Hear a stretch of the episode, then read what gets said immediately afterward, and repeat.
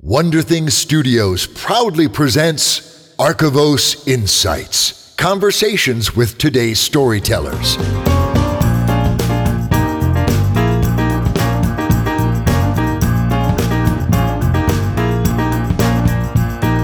You've tuned in to the Archivos Podcast Network.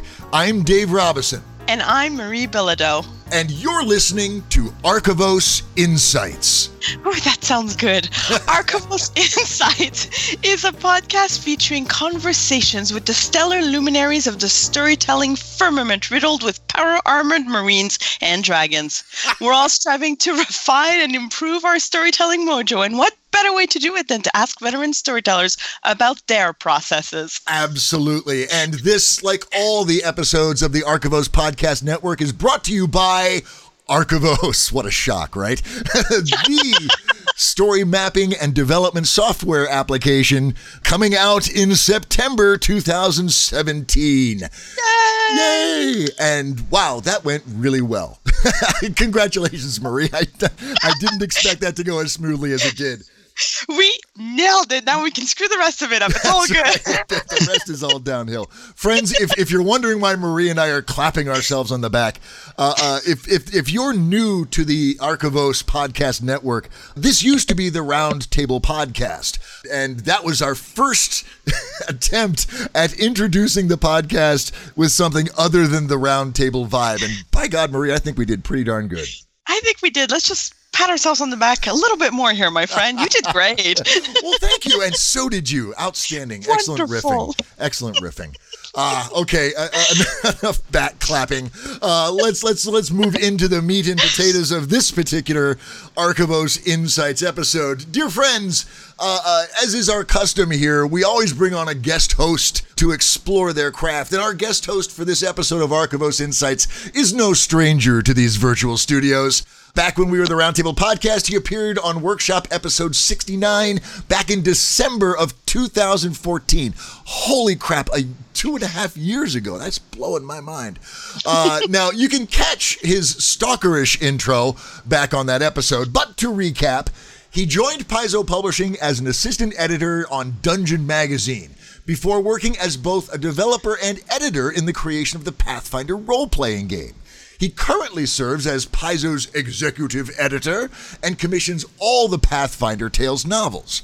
Now, last year, he was announced as the creative director in charge of the new Starfinder role playing game for Paizo, releasing at this year's 50th anniversary Gen Con extravaganza. Cue applause, release the doves. That's just freaking awesome. Uh, now, not only has he written novels, games, books, and short stories for such publications as Machine of Death, Beneath Ceaseless Skies, Escape Pod, and Podcastle, he also has been writing the graphic novel series Pathfinder Rune Scars with Wes Schneider, with art by Ediano Silva. Now, to give you a taste of the transmedia awesomeness involved, issue five of the comic series comes out with a poster map that's got an encounter area on one side and fabulous Pathfinder art on the other. It sounds brilliant. Friends, his work has been cited in a master's thesis. Once, in an exhausted daze, he proposed naming a subspecies of the cockatrice a death cock. Whoa, hey, I thought you were trying to keep your uh, you were trying to keep, keep your all ages rating. You're, you're blowing it, Dave. You're, you're already blowing it. Great. Back to explicit. I'm gonna, I'm gonna ease into it, James. I'm gonna ease into it. And something that I left out of his stalkerish intro, his fifth grade teacher taught him D&D during lunchtime at school. Ladies and gentlemen, please welcome back to the Archivos Podcast Virtual Studios, James Sutter. James, great googly moogly, you have uh, a science fiction role-playing game coming out in less than a month. I, I am stunned and astonished that you were able to carve out uh, some time to talk to us and deeply grateful, man. Welcome back. Hey, good to be good to be back, and it's always it's always a fascinating game of roulette, seeing which facts about me will end up in a Dave introduction. I know, right? Well, uh, honestly, dude, you know, s- s- scrolling through your Twitter feed is just an adventure. Uh, and honestly, I had to pick and choose. There was a lot of material to pull from. that just happened It's to true. pop out. I do I do enjoy me some uh, some Twitter. Uh, you know, Twitter Twitter is the best of the internet and the worst of the internet, all rolled up together. and you do it well. You do it very well. Let's dive into this. Um, during the roundtable days, we, we put up the conceit of the 20 minute conversation, and I'd like to hold ourselves to that. Even during the roundtable days, we ignored it, but at least it gives us something to shoot for. So, so Sure. allow me to set the clock, uh, and we'll begin our conversation with James Sutter. And James, the, the, the, the mind-boggling awesomeness of creating a new role-playing game never mind a science fiction role-playing game which is rare enough but a complete whole system on top of that is is a, a mind-boggling task i honestly cannot fathom what your last year and a half or so has been like in your world but i want to explore a little bit of how you build something like that, a world that is designed for story. Because that's one of the unique things about these role playing game worlds is that there must be a, a compelling hook around every corner for some sort of adventure or story exploration or whatever. Yeah. So I, I should emphasize that uh, you know the Starfinder role playing game, while it is a standalone game, uh, both the setting and the rules are based very heavily on Pathfinder. You know, the idea is that it's Pathfinder thousands of years in the future, and now your elves and dwarves have space spaceships and laser guns. um, but uh, but you know, we did take a bunch of the rules and change them and tweak them to better fit a science fantasy ethos rather than a uh, a traditional fantasy one like Pathfinder.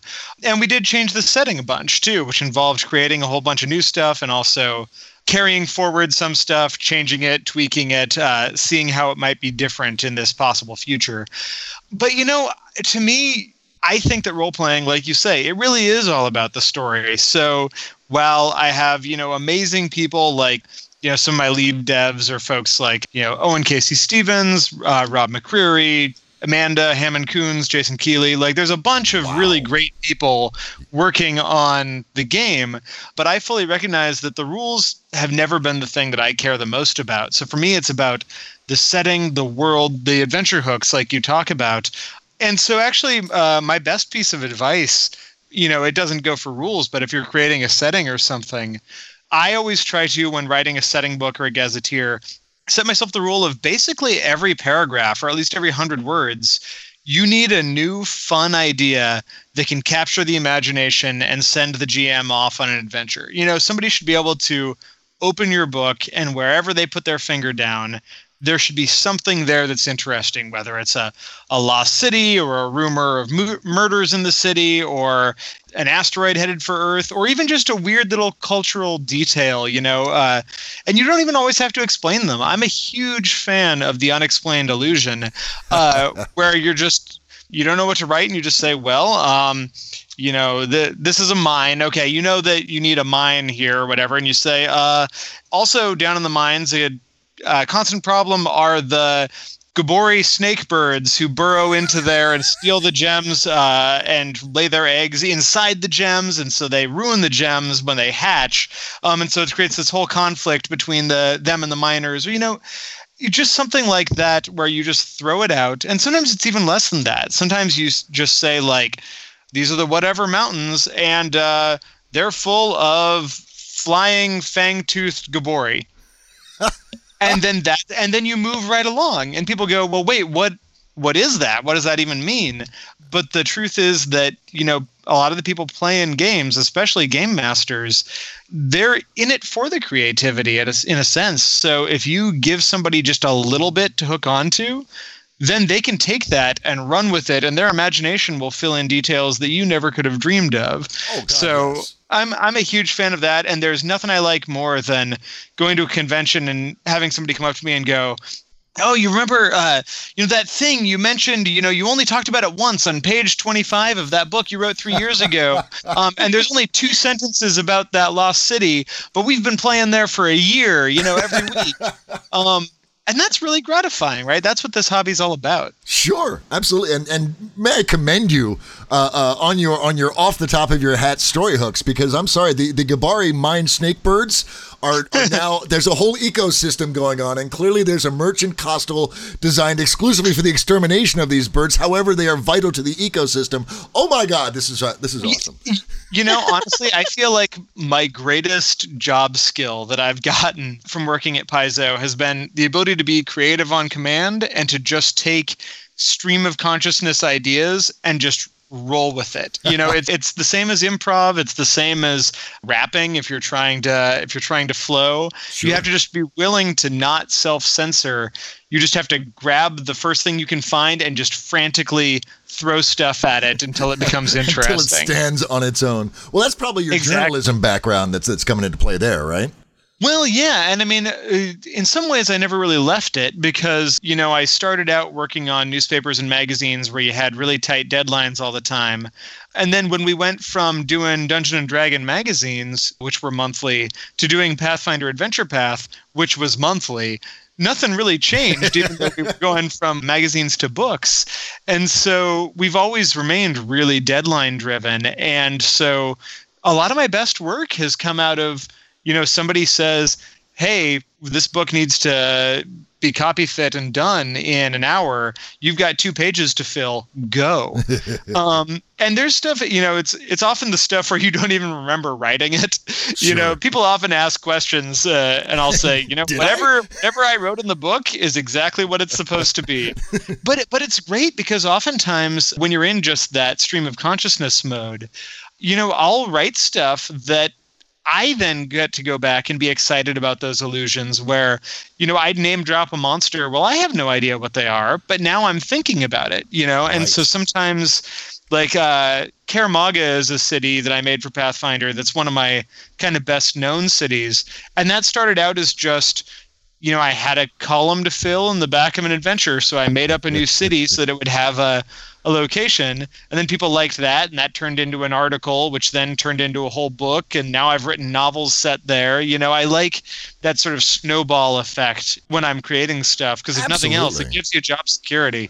Well and i think you're you know you know talking about the game world there's there's certainly that that impetus to provide the hooks and the points of interest and curiosity but i think that speaks to the larger storyteller experience as well. If i'm reading a book and you know maybe not every paragraph or 100 words but if i don't find three or four points of curiosity that i want to know more about i'm i'm not going to keep reading exactly exactly you need to have the things that grab somebody. And some authors can do it without world building at all, right? There's plenty of authors where it's just either the characters or even sometimes just the prose that'll drag you through.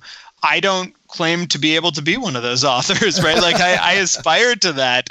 But in the meantime, I'm going to give you weird monsters and flying cities and stuff like that uh, to make sure that you're you never get the chance to get bored. There you go. Well, Marie, do you, in your experience as a writer, do you find yourself seeding your stories with these these points of curiosity that maybe you don't even know what they are? a lot actually. I think that's one of the things that i find most appealing about writing in uh, speculative fiction. It's that ability to just you don't need to fact check. You just throw it in there. It's your world. Now it's canon. Yeah. The gabari mind birds. Absolutely. Yeah. exactly. And what i find amazing too is that the way that the subconscious kind of works because sometimes i'll seed something at the beginning of book one of a trilogy and i haven't mapped out the whole thing because i'm not that organized and then i get to the end of book three and what i seeded in book one suddenly matches perfectly what i need at the end of book three, and it kind of all ties itself up together, which your is absolutely amazing. Is your friend. yes, thankfully. James, I heard now just from through the grapevine, uh, I heard that you were absolutely amazing at keeping track of details of multiple worlds and and works, and not just you know it's not just you writing in the world too, as you were keeping track of like entire lines and other people's works and the details and what was said in one book and how it affects another book and how do you even keep track of all of that? Is it all memory work, or do you somehow write no. it down somewhere. no, I mean that would be oh, a good. disaster. Um, no, uh, so I mean to be clear, uh, I'm very lucky in that working on Pathfinder and Starfinder, there's an entire team, right? So I don't have to know everything. I can just walk out into the development pit or the editor pit and go, "Did anybody remember where we said this thing? Like I have a vague half memory that we answered this somewhere, you know." And then hopefully somebody will do it. But um, we, there's so much material, even for like a relatively new game like Pathfinder or certainly Starfinder, you know, we've got 20 fewer years than uh, something like, you know, the Forgotten Realms or whatnot. But there's still so much material that I don't think any one person can keep it all in their head. So one of the tools that we love is there's a fan run wiki that's the Pathfinder wiki and our fans do it for us. It's crowdsourced. You know, we get we use that all the time where I go, God, what are all the different what are all the different orders of Hell Knights? Where where are their citadels? You know, and I just go on Pathfinder Wiki, and the fans have already taken the articles we wrote and synthesized it into a nice Wikipedia style format. Dude, we use that that and PDF searches, you know, save our lives constantly. but but it is, you know, it's also just a matter of trying to steep yourself in it. Um, when I'm working in, you know, somebody else's world um, when I'm working in my own world, you know, I'll keep notes and stuff, but I also I tend to not do a ton of world building ahead of time. You know, I'll be doing it in my head, but I tend to not. You know, some authors will have a giant 300 page you know source book essentially before they start writing their novel. I'm too mercenary for that. You know, I feel like if I'm gonna if I'm gonna world build, I want to get paid for every word, uh, and so you know when I'm writing the novel, I try as much as I can to make enough notes for myself that I'll be consistent, and then just write, you know, write the book. Do, do you Um, go back and document then, or do, do you let the, the wiki the wiki herders do it? Well, I mean, actually, for my two Pathfinder novels, I can let the wiki herders do it. But Indeed. when I'm doing creator own stuff, you know, I'll try to make notes, but to be perfectly honest, uh, I tend to fly a little more by the seat of my pants, which I'm sure will bite me in the long run if I ever have a long running series. Um, but yeah, and then you know when I'm working in somebody else's world, that's one of the hardest things about uh, shared world stuff is that you know you can't just trust that you know it all. Um, and so I'll often try to either focus on a very particular part of somebody's setting and say, okay, well I want to just just learn about this little corner of it so I can keep all of that in my brain uh, without having to have the whole, you know, write something something that touches every corner of some uh, game's universe. Right.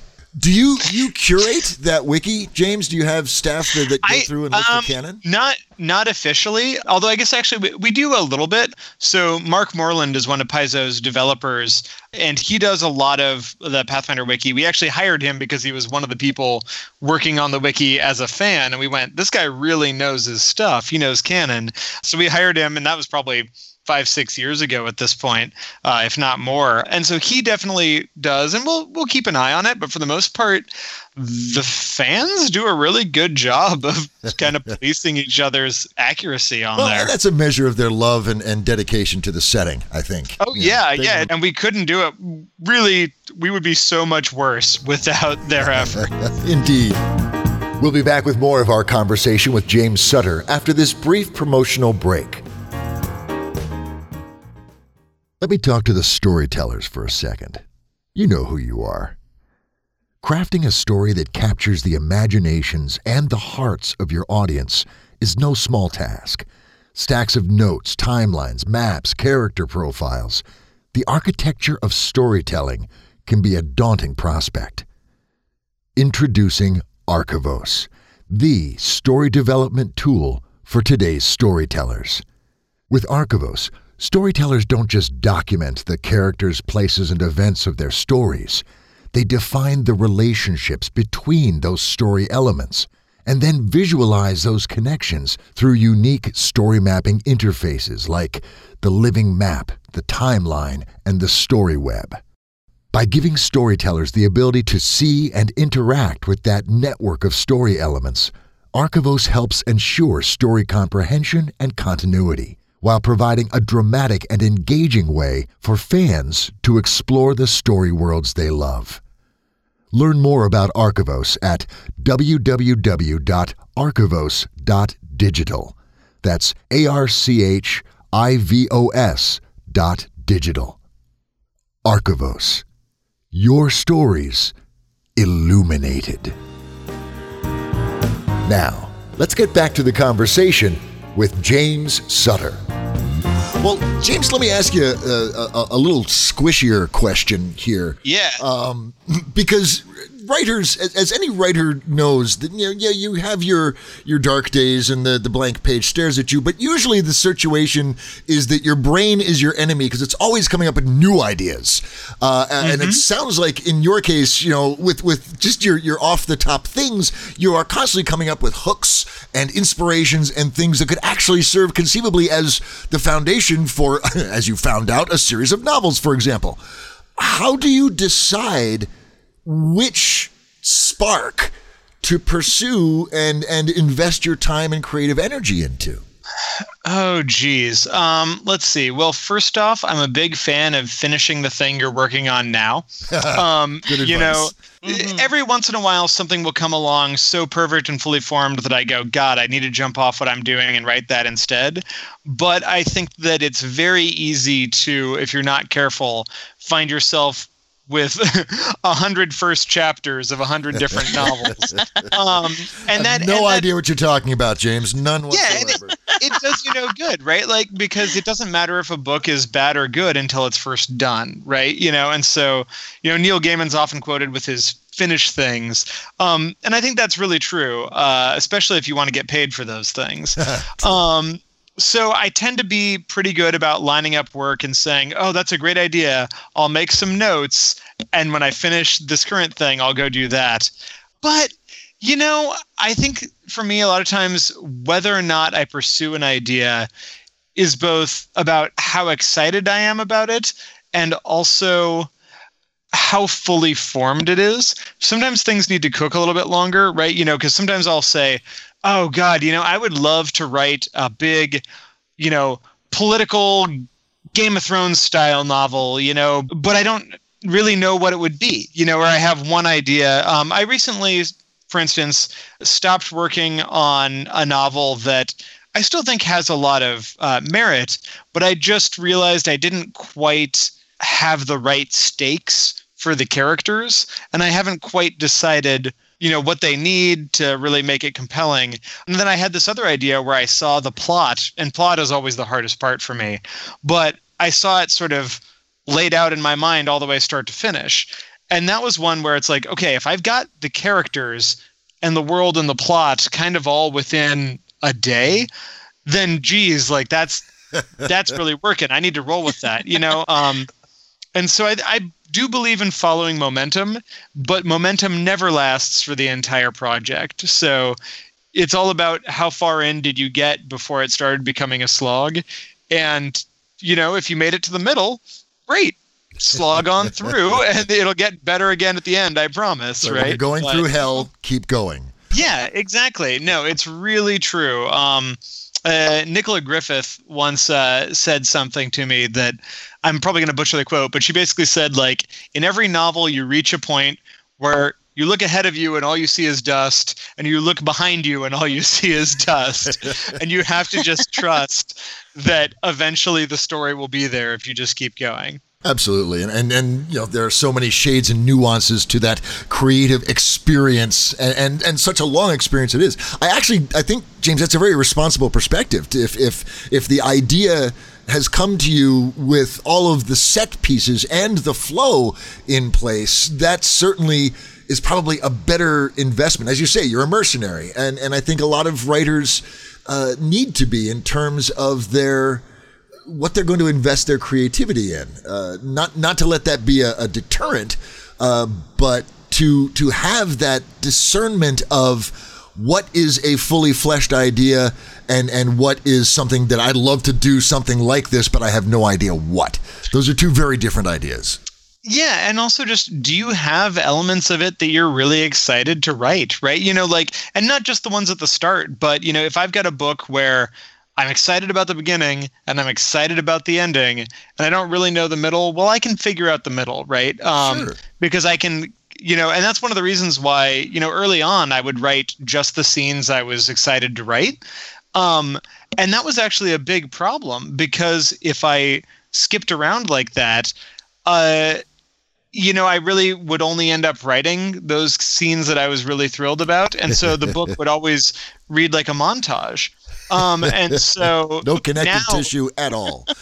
yeah, exactly. And so now I really make myself, you know, I can outline whatever I want and write myself notes, but I write, I start at page one and I write the book all the way through because that way that big ending climax that I'm excited to write is sort of the dessert that pulls me through. There you um, go. And it also taught me a lot more about pacing and about the connective tissue and realizing that you need to find something in every scene to be excited about. Because if you're bored, the reader's bored also.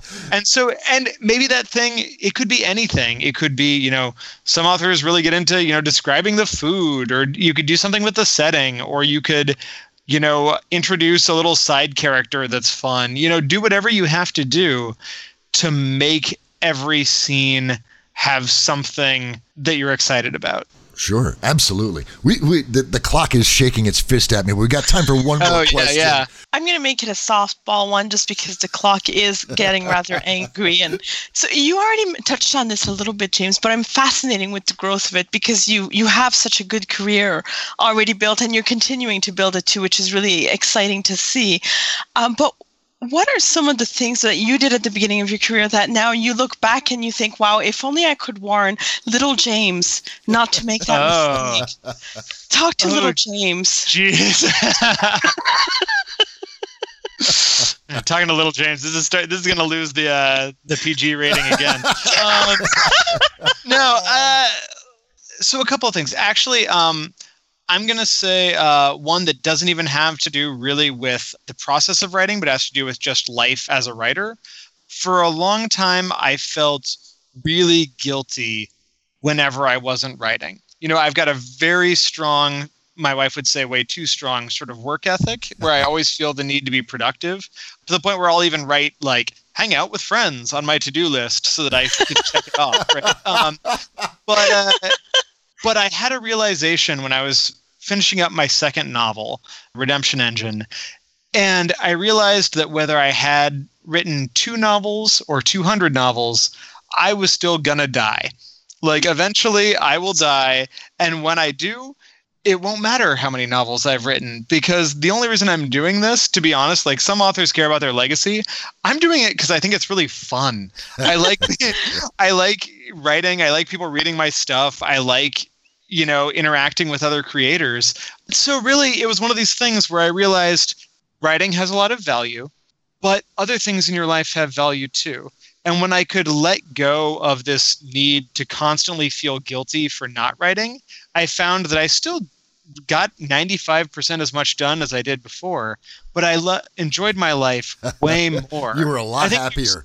so many, yeah, so many people tell you will tell you you need to sacrifice for your art, and I think that that's true to some extent, in that you have to put in a lot of hours. But I think it's really important to actually ask, what are you sacrificing, and is it worth it? You know, the people who uh, say, "Oh, you have to lock yourself in your writer's garret and have nothing to console you but whiskey and like you know shut out all your everybody else in your life and just work. Well they that sounds miserable That right? sucks. like you know those people those people may write you know an extra book a year but that's not the life I want to live, you know? And so sort of making peace with that was really important to me. And It's then yeah, interesting because honestly, I, I've seen that sentiment being invoked a lot across certainly the, the genre literary spectrum, which is where you know I'm, I'm spending my Twitter time. Uh, but Myke Cole uh, essentially came out and said the same thing that you you have to make time for the life that is going to inform the stories that you tell. Yeah, exactly. Like you really need to uh, decide what's important to you, and it doesn't have to be all or nothing with art. You know, you can. It, you can write a book every five years. You can write a book every 50 years. Or you can be somebody who's pulling a Chuck Wendig or a Brandon Sanderson and writing, you know, millions of words a year. Like that's all those are all valid approaches. And for me, I find that I really like having a bunch of different types of things, even though I would, to be perfectly honest, I would be a lot farther in my novel career if I didn't work on gaming. I'd be a lot farther in my comic career if I didn't work on novels. You know, like I've got, I'd be a lot farther on all of my career if I didn't spend so much time playing music or, you know, going and having adventures, right? The uh, burdens of the Renaissance man. Yeah, I mean it is, but like I ever since I was a kid, I always felt bad about that because I do love doing a lot of different stuff and it means that I it's hard for me to be the best in in any of them because there's somebody out there who trains constantly and focuses on that one thing. And really like I guess a thing that young me uh, took longer to learn than he had to necessarily is you will never be the best. You don't need to be the best. Just try and be kind of good. You know, like all I all I want to be is good enough that people are entertained. And if I if I write something that turns out to be great, then that's delightful. But if you strive for greatness constantly, you're going to freak yourself out. It's much better to just do a bunch of stuff and see what sticks. Like Ray Bradbury said, quantity begets quality. Yes. And I really believe that. Well, and greatness greatness isn't a goal. Greatness is a side effect of of pursuing something you love in my humble estimation. Uh, so I thought of one thing I should tell young me. Yes. Um, or, uh, this one has to do with authors and conventions and things. Writers, they may be your heroes, but they are also just people. And the more you can take them off the pedestal and just act around them like a normal person, the cooler they'll think you are. Honestly, like the authors that want to be worshipped 24 7 are not authors you want to get to know anyway. Yeah. Um, and so, uh, yeah, especially if you're a young writer going to a writer convention for the first time and you're hanging out with folks that are big names and you're kind of wowed, just act like you're hanging out at any old party. And also, try not to talk about writing because everybody there like if you define yourself as a writer everybody else in that building is also a writer which means being a writer is not going to make you interesting to people who are around writers 24/7 so find literally anything else you do. The number of times that I've been around people who are way better writers than me and had them be really interested because I was talking about oh you play in a heavy metal band? That's interesting. Like oh like I had a long conversation with Ted Chiang one time about dumpster diving uh, because he he couldn't see why anybody would do that thing, and I was like, well, you know, I. I spent a few years, you know, eating out of dumpsters. Let me tell you some tips and tricks. And, uh, you know, Ted Chiang is a magical unicorn in terms of every story he produces is gold. Like you, you'll kill yourself if you try to be Ted Chiang but I didn't. But right, it didn't matter because I had something else totally unrelated that was interesting to offer to that conversation. So absolutely, yeah. The the con experience uh, uh, is both mystical and horrifying. Uh, and and I think that I think you're right, and that's certainly something that it, it, took me a long time to learn here in the roundtable. My fanboy squee moments were many early on, and then people like you and, and others, you know, Mur Lafferty and and and Cat Rambo came on, who were oh my god, and they're wonderful, marvelous, thoughtful, creative people who are great to talk to. And and that's that's the person that you want to connect with. Not not James Sutter, the creative director of Starfinder, but James Sutter, the the dude who who does play in, in a heavy metal rock band and knows a few tips about dumpster diving and can eat more blueberries than you. yeah, and that's the thing. Like making friends is way more useful than making connections. Yes. Um, because those people that are your friends, you know, even if they're low on the totem pole now, uh, 10 years from now, they might very well be somebody very important, right? You never know who's going to succeed. Um, but more importantly, having friends is fun. Just just make friends. If you're a good, nice person who does stuff for other people and who is you know there for people then they're going to be there for you too right? Um, and it may not ever come in handy but sometimes it will and you'll never be able to predict how and when a given uh, connection will be made. Absolutely. I and, love and that the gold is just dropping. You know, the, the, I can hear the notes scribbling and scribbling. But guys, really, the clock has donned powered armor and is leaping into a fighter craft armed with, you know, death torpedoes, something I don't know what it is, uh, and I don't want to find out. I, I must sadly uh, put the reins on this fabulosity and, and bring it to a close. James. Wow, always a delight to have you on, and and let us please not let it be another two and a half years before we do it again. Okay? Ab- absolutely. awesome, uh, Marie. I don't know. I know I'm going to ask you the question I always ask you. What did you get out of that last? Let, let's call it like it is, 35 or 40 minutes of of awesomeness. Uh, I don't know what you're going to pick because that was a lot of good stuff in there. But what what are you taking away? That was a lot of good stuff. You know, I, think that the beauty of it, just to reflect for a moment here, is that uh, you know, current James got to hug little James a little bit, and, and It was I a really sweet felt moment. Yes. it was beautiful. We should we should do that more often. You know, I just love the message that he does it because he has fun with it. Yes. I think that at the end of the day is the most resonant thing for me. It's it's it's got to be fun.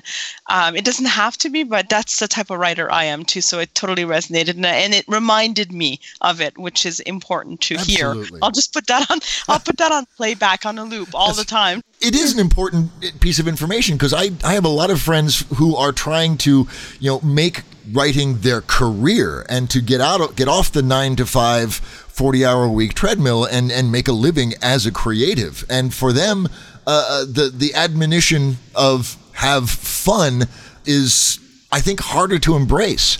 But I think for that very reason it must be. Because the whole reason you're trying to advance into this new career is because it's closer to who you truly are and what you truly want to be. And and that has to include fun and friends and a life outside of the clackety clack of the keys. Yeah, because it's a terrible way to make money. It's like, like really, really and truly, if you're not having a fair amount of fun or at least a deep satisfaction, because I won't pretend that it's all fun. I think Oh, of it yeah, like of going to the gym, right? Like I'm very happy that I have written. I'm not always happy in the moment, but like if you're not getting that fun, uh, man, there's way more lucrative things you could be doing with your time. Exactly. Exactly. So true. And the thing that I took out of this this conversation was was James's exploration of, of how you how you discern which piece to pursue, which which of your inspirations. Because as you have noted many times, Marie, I am afflicted with ideas, uh, way too many frickin' ideas that that must be filtered and and assigned priorities. Uh, and that notion of looking at something is it is it complete? Does it have all the pieces that are required? Are you excited about it? All of those things are criteria that I think every creative person needs to foster when, not if, but when that inspiration hits, you know, this hour because the next one will be coming in 52 minutes. Uh, you, you need to you need to be able to prioritize, and that was that was important for me. That's what I'm taking away. Yeah, So- I love it. I do too. I do too. Friends, here's the deal. That was a, an astonishing uh, and insightful conversation. The delight of the Archivos podcast network is that we're going to be able to bring James back. We'll add to the mix a courageous guest writer, a creative and courageous guest writer. And we are going to launch a brainstorming arena fraught with explorations of story and character and plot and world building and all the delicious things that are are, are enticed and, and woven into the brainstorming experience. That'll be on Archivos Brainstorms in one week's time. Uh, but that's a week and it's still a long time. It never stops being a long time. Marie, help out our friends. What, what, what can they do between now and seven days from now to, to, to make the time feel like, like it's just whizzing by? Okay, this is an important one to me. This is actually a personal request for people to do this for me. Okay. For those of you who don't know, I live in Canada's capital region in Ottawa, which is a swampland, by the way. Good, good place to create to put a yeah, great place for capital people. For April, May, and June, and it looks like July as well. We have broken all of the rain records because we've received so much. Okay, I have forgotten what the sun is like, my friends. so what you should all do is every day in the morning grab your favorite hot drink i'm assuming caffeine but it doesn't have to be and walk out and look at the sky and if you see something that's not gray and wet take a deep breath take a nice sip of coffee and then go right and that's it. And do that for me, my Do friends. that for Just Marie. enjoy it. And and There are send it- mushrooms growing in my house. You know? Send it psychically to her. She's she's got a mold issue. you poor I've got thing. mushrooms. I've got swamps. Do it for me, my friends. Do Be awesome. and send it to her in your heart. She will receive it. Yeah, I will receive the wonderful. sunlight. We will do it. We will do it. We will send it to you. you poor thing. And I will tell you, friends, as I always do, you find what you're looking for. So look for the wow. Look for the holy schmaholy. I had no idea that was there. Look for the astonishment in the world. And if you look for it, friends, I promise you it is inevitable. You will find it. We'll be back in just seven days. Until then, you guys stay cool, stay frothy, and find some sun if you can. Get under that and stay awesome. And we'll talk to you soon. Bye bye. This episode of Archivos Insights is copyright 2017 by Wonder Think Studios and is released under a Creative Commons Attribution, Non Commercial, Share Alike 4.0 International License. To find out what that means and how you can use this content in your own presentations, visit www.creativecommons.org. Theme music for this episode of Archivos Insights was performed by the Hepcats of Brotown Gary Gold, David LaBroyere, Billy Nobel, and Matt O'Donnell. If you would like to be a guest writer or guest host, join in on the conversation, or just learn more about the Archivos Podcast Network, visit our website at www.archivos.digital and click the podcast link. That's A R C H I V O S dot digital. We're also on Facebook at facebook.com slash archivos podcast and on Twitter at Writers Podcast. And you can always email us at podcast at archivos.digital. Thanks for listening.